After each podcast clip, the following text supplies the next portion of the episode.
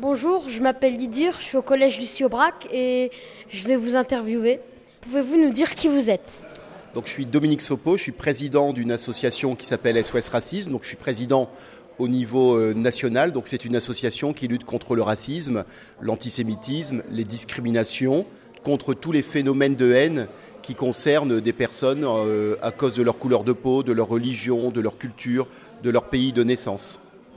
Qu'est-ce qui vous a donné envie de créer cette association Alors c'est pas moi qui ai créé l'association, moi j'en suis président, mais elle a été créée avant que j'en prenne la présidence. Et en fait, ce qui m'a donné envie d'y militer et d'y prendre des responsabilités, c'est le fait que on est dans des sociétés dans lesquelles il y a encore du racisme, donc il y a des inégalités qui en découlent, et qu'il est important, lorsque l'on constate des inégalités, eh bien, de s'engager pour changer les choses. On ne peut pas simplement se plaindre qu'il y ait des inégalités, il faut aussi être acteur de sa vie, il faut aussi être un acteur dans la société pour faire en sorte eh bien, d'améliorer les choses.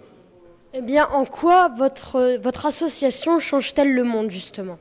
Alors notre association essaye de changer le monde, j'espère qu'on y réussit, mais elle essaye de changer le monde à travers des interventions en milieu scolaire pour euh, lutter contre les préjugés, pour euh, faire en sorte que les gens euh, découvrent aussi les réalités du racisme, des discriminations, et y soient sensibilisés pour lutter contre.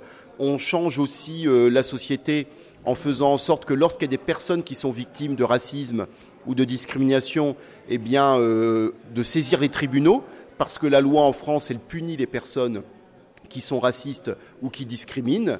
Et donc on accompagne toute une série de personnes qui ont été frappées par ces problèmes devant les tribunaux pour obtenir des condamnations. Et on fait aussi des initiatives culturelles pour faire en sorte que les gens se rencontrent, quelle que soit leur couleur de peau, leurs origines.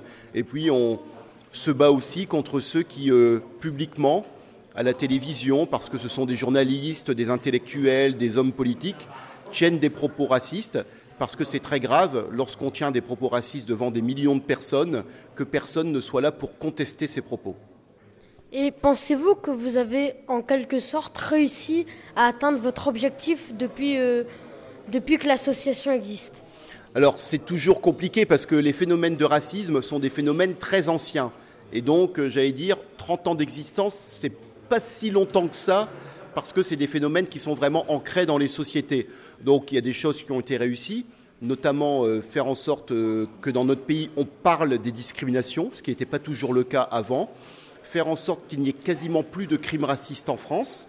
Dans les années 80, lorsque l'association a été euh, fondée, il y avait des crimes racistes contre les Maghrébins à répétition, donc gens qui se faisaient tuer parce qu'ils étaient maghrébins. Ça a quasiment disparu aujourd'hui, heureusement, et on a obtenu des victoires symboliques contre des entreprises ou contre des euh, euh, agences de location d'immeubles qui euh, pratiquaient la discrimination.